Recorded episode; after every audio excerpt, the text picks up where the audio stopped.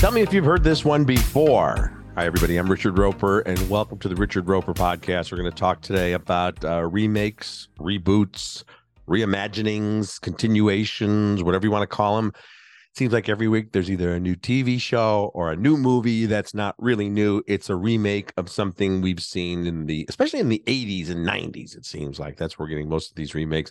So we're going to talk about some of the better ones, some of the not so good ones, and why this is happening to us. Before that, though, Here's your reminder the Richard Roeper Show is brought to you by AmericanEagle.com Studios. The digital landscape is changing rapidly, and to compete in today's online business environment, you need an experienced partner. Since 1995, AmericanEagle.com has partnered with companies of all sizes offering web design, web development, e commerce, mobile apps, and digital marketing to drive your overall business's success because they believe that today's online world is your online opportunity. My name is Velma Dinkley, and I've decided to finally share the bone chilling events that drove me to assemble the greatest team of spooky mystery solvers ever. This is my story, told my way. The rules feel a bit muddy. Muddy? Oh, sorry, I'm not a drunk on the verge of losing custody like every other woman solving murders these days. All our classmates are idiots, so let's assume they're high. You know what 420 is, right? Um, yeah, it's code for adults who still watch cartoons. Okay, you just heard a clip from Velma. That is the new adult targeted animation series playing on HBO Max. Uh, the great Mindy Kaling. I love Mindy uh, voicing the character of Velma. As you probably know, this is a kind of an origin story for Velma from the whole Scooby Doo universe. Uh, Scooby Doo was a cartoon that came out in the late 60s, became kind of a cult hit, and it won't go away. I don't know why. I was never a huge fan. Sorry, I just never was a, a huge fan of the whole Scooby Doo thing, but whatever. A lot of people love it. Um, and there have been different movies and spin offs and TV series over this decades. Uh, about those crime fighting kids and uh, the, I think what is he a Great Dane? What is that dog? He's a Great Dane, right? Uh, that help solve crimes. That's the deal. They're a bunch of kids. People seem to think there's a lot of stoner humor going on there, and they got a big dog and they got a van and they they they solve crimes. That's the deal, right? So for Velma, it's very you know kind of dark and cynical, and it's all about before the gang got together. Uh, it doesn't have the dog in it because of some rights issues, but all the other characters have been reimagined or kind of given uh, different storylines. Velma is um, this outcast kid who's very cynical, kind of nasty, kind of a mean girl. And there's a series of murders at her high school, and she sets out to solve them. That's the deal there. Um, I thought it was kind of awful, to be honest with you. Um, just because you have cartoon nudity and animated violence doesn't make something cool and hip. And um, the, my problem, my biggest problem with Velma, and you can probably tell a little bit from that clip there, is everybody in Velma talks like a very clever young TV writer who has grown up on TV. Throughout the series, they're just making every pop culture reference imaginable and even comment on what's going on right now. They'll say, Oh, is this time for my flashback? Or are we going to have a title card like Tarantino does in his movies? Uh, oh, this is the way it always works out uh, for different types and stereotypes in stories like ours. And I found it to be more exhausting uh, than funny. And that's, you know, that kind of brings me to the to the larger point at hand here, guys, is that, you know, I can't I can't even count. I tried to count. I gave up around 70.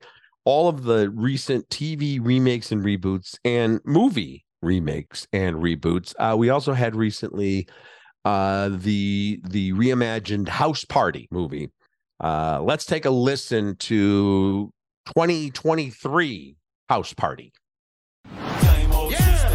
Dude got Miami shit, Cleveland shit, LA shit. Damn, big city, bro.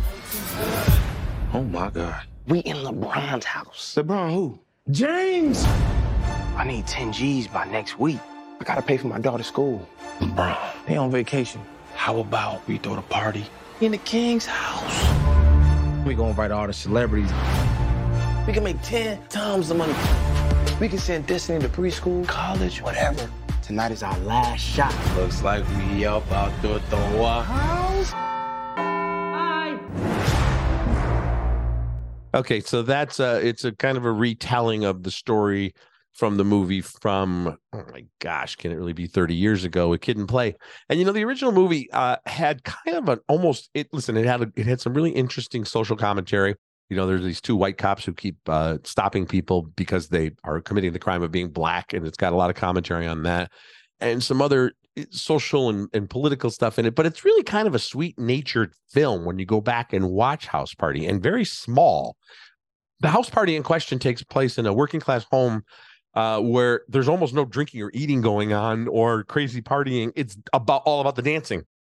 And in fact, uh, the party gets called off because a toilet breaks. Just that small thing, a toilet breaks, and that's get out of the house. And a lot of the uh, main action in House Party actually takes place outside the party. But to me, one of the running jokes, although they never comment on it, but I rewatching it recently, I thought was great was when people come to the house party in House Party, they knock at the door. Even the villains knock at the door. Like, like if you won't let us in, there's no way for us to get in. So compared to the wildly over the top, epic, gigantic, and I say epic not in a great way, but just meaning you know grand in scale party in in the new house party uh, the two guys, the party promoters who throw the party, are like pushing 30 and they work in a cleaning business, but they're so bad at that they get fired. Uh, and they decide to throw this uh, once in a lifetime party and charge a, a, ton of money, and invite a bunch of celebrities because they happen to be cleaning LeBron James's house when they get fired from their cleaning job. LeBron James is a producer of this movie. He makes a cameo as LeBron James. This is the second movie after Space Jam that LeBron James has put his considerable clout behind and in both cases the newer versions were worse than the originals uh, with house party it's all about again it's like one celebrity cameo after another one giant party scene after another but there's no heart to the story really. No no no real story to the story so it's like why are we remaking this just for the sake of remaking it? It was the uh the late great gene siskel who said 25 years ago at least maybe longer because remakes have been around forever. It's nothing new. It's just now become an explosion because there are so many different platforms. But Gene Siskel was the one who said, like, you know, why are you remaking uh, something that people loved? Why not look back at a film that was an interesting mixed, you know, kind of near miss, you know, a, a failure, something that had a good script or an interesting cast, but didn't quite work for whatever reason, and try to redo that. I mean, they remade Psycho for God's sake. And the remake's not bad. It's almost shot for shot. But what's the point? We have Psycho available to us. And I, I feel like with these TV shows, we just got uh, Night Court is coming back and John Larroquette is reprising his role. So that's more of a continuation, right?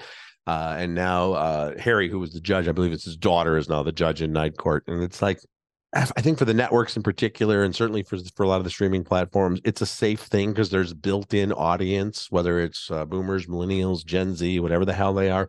There's always a, a, generation that grew up loving these shows, even if they weren't great shows, because these shows are connected to their childhood and they have warm memories of watching these shows. So it's kind of easy to say either let's reimagine the whole thing, or let's get who's left from the cast and wants to do this you know, to, to, to do a new version of it. Uh, we just recently got uh, that 90s show on Netflix. Now, this is a continuation of that 70s show.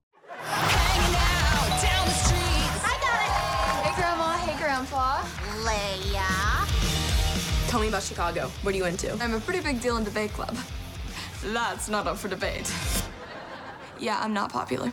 Why did you open our house to chaos again? All the dumbasses were gone. But all I know is that I'm going to love her and stand behind her no matter what. That is a great idea. Because when you stand behind your kids, it's easier to put to your, put foot, your in foot their in their ass. ass. Yeah, we got it, Dan. Thanks. So that 70s show came out in late 90s, early 2000s. That 90s show comes out in 2023. So they're both nostalgia pieces. Uh, that 70s show was one of those programs. I was never a huge fan. First of all, it was it was a very clever premise, you know, because we were having nostalgia for the 70s, believe it or not, right around the year 2000. Uh, the other thing is they got this terrific cast of pretty much unknown actors: Topher Grace, Ashton Kutcher, Mila Kunis, uh, Laura Prepon, you know, all these great young actors who, you know, really hadn't uh, done a ton till then. And then you had, you know, the, the wonderful uh, veteran actors playing the parents. And you know the, the, the revolutionary thing there was its acknowledgement of the you know the stoner culture and that famous circle cam thing they do in the basement where we'd see the point of view of uh you know all the characters as they're stoned and and making wacky observations uh, you know you go back on it it's one of those shows um it never was a huge buzz show it never cracked even i think the top 40 in ratings it was a solid performer because it was on fox Fox at the time did not have a ton of hit shows. They were by far the fourth network. So it was a good, solid performer for them, helped establish them as a real player in prime time with original programming, and, uh, you know, had a nice eight year run.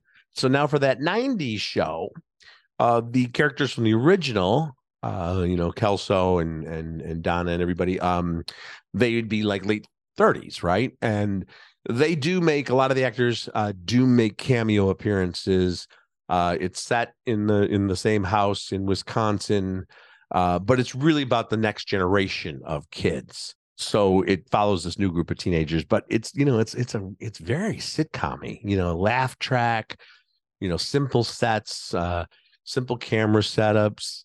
The jokes are wrong, you know, a lot of Brett Favre type humor or Alanis Morissette to remind us we're in the '90s again, it's like well, I guess you know it's comfort viewing for people. They want to revisit the same sets and some of the same characters.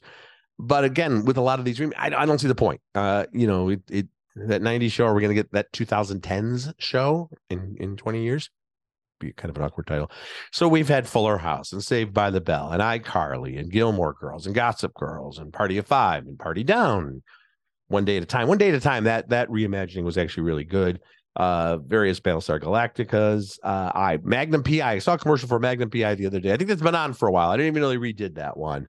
And uh Fraggle Rock and Fresh Prince they did as a more uh serious drama. I don't know that any of these are better than the original. I like, you know, the answer. Jerry Seinfeld, someone asked him again recently, are you ever gonna, you know, get the gang back together? And he's like, no.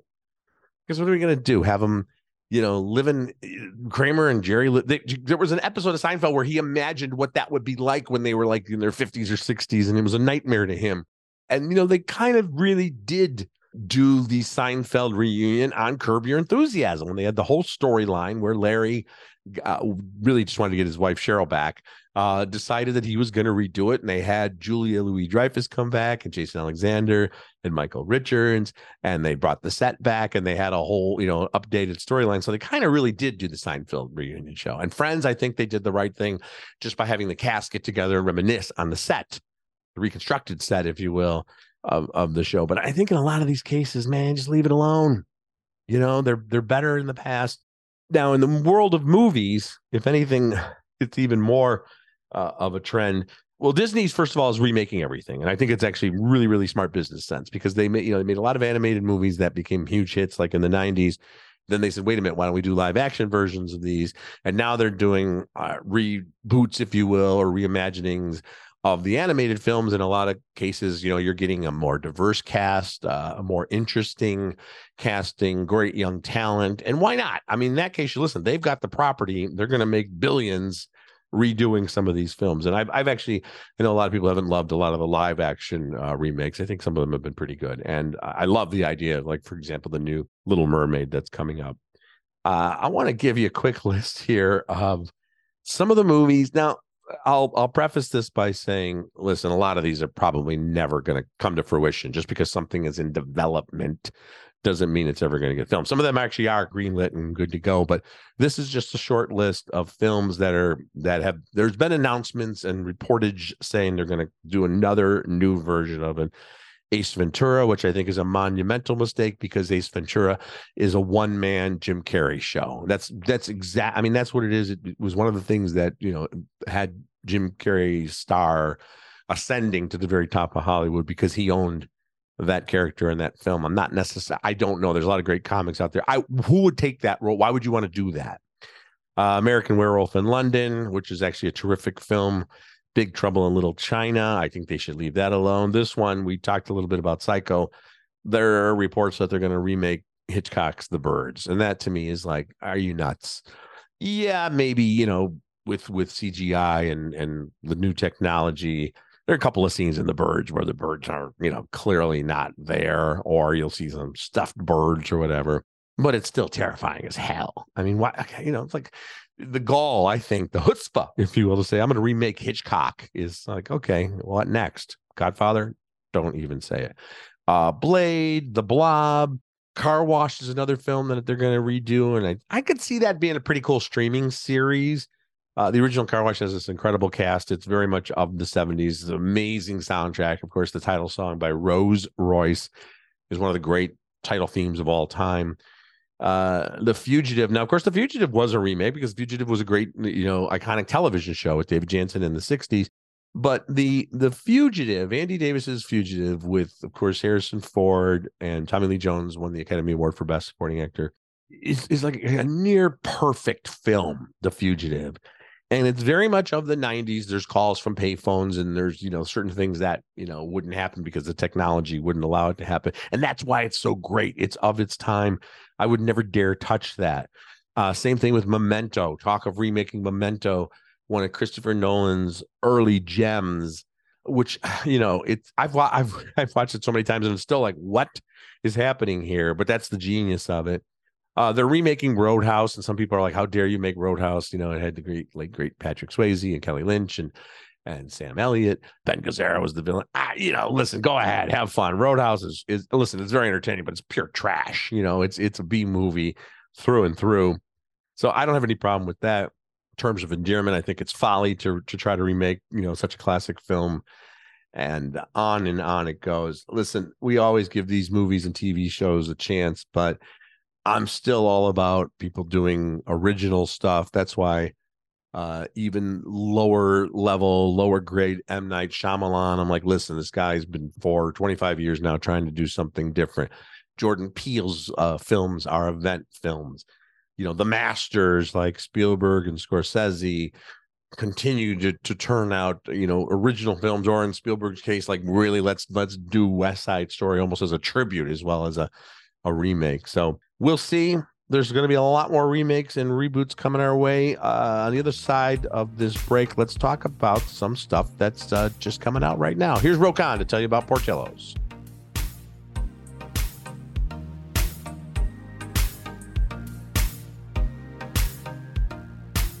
Let me tell you about our friends at Portillo's, the finest fast casual experience you're going to have in all of dining. Portillo's you know, not just hot dogs. Mm. A lot of you know when it started in Chicago, people were like, "Oh, it's a hot dog shop." Oh, wait, oh wait, we got we got Italian beef. Wait, we got Italian sausage. Wait, you got chocolate cake.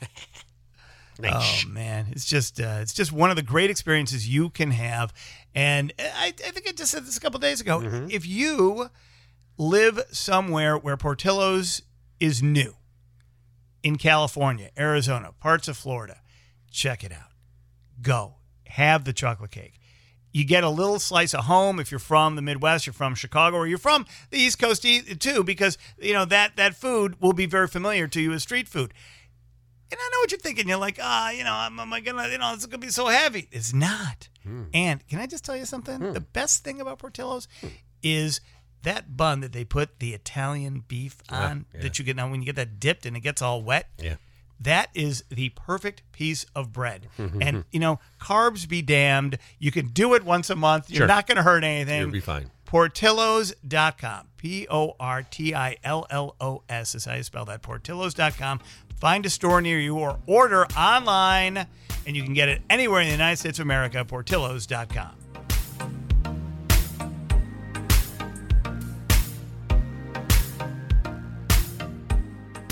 Okay, welcome back to the Richard Roeper podcast. I'm Richard Roeper. A couple of new releases I wanted to talk about. There's a film called uh, When You Finish Saving the World that's just hitting theaters. Why don't we take a listen to uh, a little clip from When You Finish Saving the World? And then you called the police. I called them. You're in the right place. You're safe, and you'll have two beds for as long as you need. He's my little knight in shining armor. Home. It's true. Kids are just pure love. You know what I mean? Mm-hmm. What the hell are you doing? Installing a red beacon light so people know when I'm live streaming. And by people, you I mean you. Ziggy, are you happy? I think so. Why are you asking me? As I'm reading this article about teen suicide and it's highest in your age group. Okay, thanks, Dad. Mom's home. When you were a little boy, you were my little ally. Your life was going to be happier. You were going to be one of the good ones. Can you take me to school? Are you ready to go right now? I'm right here, dude. Okay, so this is the directorial uh, feature debut from Jesse Eisenberg, the terrific actor everybody knows. Uh, it's based on an audio drama that Jesse Eisenberg uh, wrote, and now it's a feature film. Uh, premiered at Sundance in 2022, now coming to theaters. So the background here is Julianne Moore plays uh, a woman who works at a shelter in a midwestern town. Uh, very, she's very socially conscious. She's got a hippie mentality. Uh, her husband, uh, played by Jay O. Sanders, who's a terrific uh, character actor, he's an academic. They have a son named Ziggy, who's played by Finn Wolfhard from uh, the Stranger Things. You might have heard of that show. Uh, he's a teenager and he he composes these songs and he's got this YouTube following of like twenty thousand people and he's a little bit of a you know sort of an interweb internet YouTube star. Uh, and it's all about this dysfunctional family and how even though they're the type of people, you know, when you finish saving the world, kind of when you finish saving the world, look at your family. You know, they're all very liberal and they're all very into causes and and trying to do things to to change things for the better, but they they treat each other like shit basically because they're all narcissists. And uh, Jesse Eisenberg, you know, writing and directing this, Finn Wolfhard is clearly playing the kind of character that Jesse Eisenberg would have played, you know, 15, 20 years ago very much like Woody Allen would have younger actors be his doppelgangers. You know, the the smart, quick-witted, fast-talking, intellectual wannabe uh, who's also completely unaware of how he can really turn people off. That's the character he's playing. But they're all kind of like that in this movie. It's got some interesting points to make, and then I feel like it just fizzles out because it keeps, you know, showing us these characters and kind of how awful they really are even though they don't realize they are, and how they casually mistreat and ignore one another because they want things their way. And it keeps making the same point over and over. So it's kind of a two and a half star, you know, review for me on the fence, guys. But I, I wouldn't say to rush out to check out when you finish saving the world. I gotta say the same for the accused. This is a series on Fox. Reading people is my job. And my read is they are good people. Caught up in a bad situation. Court is now in session. Will the defendant please rise? You can tell me the truth. Ingrid was a very smart girl. You will find him. The only way we get justice is by getting it ourselves. What if he does what I'm afraid of? What my gut tells me that he will do. We all make mistakes. All of us. And I really like the premise of this. This is based on a, uh, I believe, a, a British series. And each week, it's a, it's an anthology, but it's a self-contained series, if you will. So each week, there's a crime, and we we start off seeing the defendant going into court, and then we flash back and see the crime they're accused of and it's got this amazing uh, cast, different different actors every week, getting some great roles, some terrific directors, and it's it's very much you know hot button issues. Um, in the premiere episode, Michael Chiklis plays the father of a teenage boy who is clearly troubled. He keeps getting into trouble at school. He's making threats, and we see in flashbacks that this kid has been basically a bad kid for a long time, but now he's threatening violence and uh, Chiklis's characters he doesn't know what to do because you can't call the police and say I think my kid is going to go to school with a gun one day, but he does believe that, and then some horrible things happen, and then we get to the trial portion of the drama. Each one of them self-contained like that. Uh, what I found was that there was a lot of heavy-handed preaching going on, great performances in almost every episode, but at 45 minutes or so, they don't really flesh out the story. You kind of know what's going to happen. Some episodes are better than others. A lot of them are about parents uh, dealing with difficulties with their families. There's another one with uh, the legendary Keith Carradine playing uh, an aging uh, rock star, like a rock star in his 70s who's still beloved, and his son's a, an addict and he keeps trying to help him. But there's a certain point where maybe it's better to let his son end his life, but does that make you uh, criminally negligent? So it's it's a lot of hot button issues, well acted, but I thought it was a little thinly sketched, to be honest with you. I'll segue from that to uh, our final entry, and this is great stuff, guys. This is a show called Poker Face coming out on Peacock. What's it like? Always knowing the truth. There's nothing mystical about it. I could just tell. When anyone is lying. Yeah. I know what you did, you psycho. You're gonna find Charlie Kidd, and you're gonna bring it to me. Guess I'm not over the part where you're a human lie detector. Yeah, I know it's uh, it's crazy. You ever gamble? Because you can make a killing. nah. I've been in the right place, but it must have been the wrong time. Wrong time. This is again an, an anthology, uh, but very different in tone. First of all, very kind of almost. Uh, I don't want to say Tarantino esque, but let's just say that uh, it's got a, a, a certain great edge to it. The wonderful Natasha Lyonne plays a character, and the reason that the, the series is called Poker Face is she has this incredible ability and she used it in poker games before she was pretty much banned from every poker game. Not to cheat but she could read your face. She can read you and tell if you're lying or telling the truth. She doesn't have a supernatural ability. It's not some mystic gift. It's not a superpower but she can almost always tell if someone's lying or telling the truth which can be a great gift but also a great curse. And uh, in the opening episode it's set in a casino uh, Adrien Brody runs a casino. Benjamin Bratt is his kind of henchman. Some murders occur, and uh, Natasha Lyonne's character finds herself in the middle of it all because she knows she could tell who's telling the truth and who's not.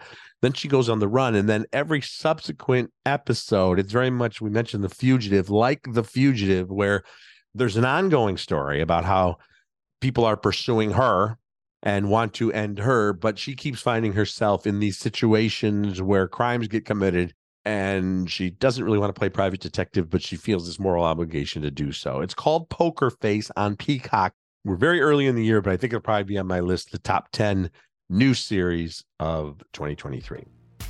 All right, everybody, that's it for this edition of the Richard Roeper podcast. Thanks to everyone as always, and we'll talk again real soon.